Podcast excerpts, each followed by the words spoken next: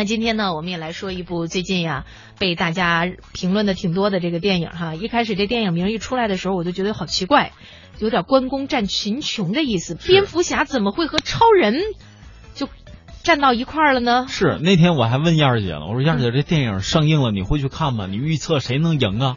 我觉得应该是超人吧。当时我给出第三个选项是女超人。然后呢，这个现在看得出来，过了几天之后呢，基本上就遇冷了，表现并不是特别好。因为有很多的观众可能都跟我一样，为什么蝙蝠侠和超人这两个史诗级的超级英雄之间会爆发一场战争？他们不都是为了人类的和平和爱而战吗？对，尤其也有一些朋友看完他们两个的海报啊，会总结一下矛盾，尤其总结出当代人的这个矛盾。就是美食和健硕身材的矛盾，想有美食就没有健硕身材？矛盾呢？不一定吧。呃，所以健身教练是荣登幸福排行榜的吗？呃，也可能吧，但他们一定有些东西是不吃的。嗯，肥肉，我知道哈。你看这个超人和蝙蝠侠究竟为什么要打架？这电影票房口碑双双失利，究竟冤不冤呢？我们也来听听本台记者的报道。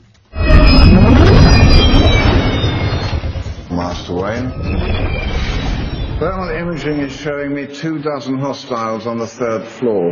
Why don't I drop you off on the second?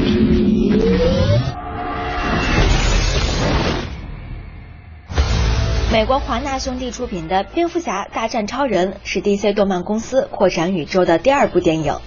影片三月二十五号全球上映，首映周末就在美国国内获得了一点七亿美元的票房。然而，这一数字迅速降到了六千万美元左右，降幅达到了百分之六十五。糟糕的是，影片口碑也是一降再降。目前，北美烂番茄网站上只剩下了百分之二十八的新鲜度。在内地市场，《扁超大战》的处境同样不乐观。上映第十天，赶上小长假，全国院线也只给出了百分之十左右的排片率，甚至低于已经上映三十一天的《疯狂动物城》。票房上看，截至目前，影片在内地仅收获了五点三亿元。要知道，对于一部制作成本四亿美元的好莱坞大片来说，这个数字真的算不上高。Is it really surprising that the most powerful man in the world should be a figure of controversy? We as a population on this planet have been looking for. 为什么蝙蝠侠要大战超人？他们不都是正义的化身，人类的英雄吗？难道二者还有什么特殊的关系？几乎大部分观众都是犯着嘀咕走进了电影院。不幸的是，不少观众直到影片结束，出了字幕也没有弄清楚这个问题。影片内容太满，理解困难，以及叙事拖沓，则是差评集中的关键。这部《扁超大战》故事设定在超人钢铁之躯结尾后，作为人类的拯救者，超人成了神一样的存在。这也是坏人挑唆蝙蝠侠和超人矛盾的导火索。不过，按照剧组方面的解读，同为正面角色的两个人，矛盾的根源在于他们做好事时遵循的原则不同。超人更依从于道德，而蝙蝠侠却极度不信任体制。这种深层次的矛盾，对于一部一百五十分钟的商业大片而言，阐释的难度可想而知。对于这个晦涩的矛盾，蝙蝠侠和超人的扮演者也曾反复解释过。蝙蝠侠的扮演者本·阿弗莱克。蝙蝠侠和超人是漫画史上两个标志性的形象，他们是这个世界的白昼和黑夜。蝙蝠侠变老了，更加阴郁和愤世嫉俗。超人的扮演者亨利·卡维尔。所有的人都可以评判他，他开始意识到他所有的作为都会有后果，没有彻头彻尾的都是做了好事。他试图想做的每一件事情都是好事，照顾到每一个人，忽略大家对他的攻击。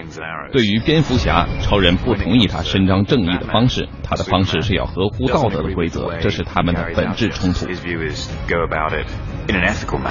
其实，对于大部分中国观众来说，蝙蝠侠和超人这两个 DC 动漫旗下的形象，才是超级英雄梦开始的地方。他们无所不能，无所不在。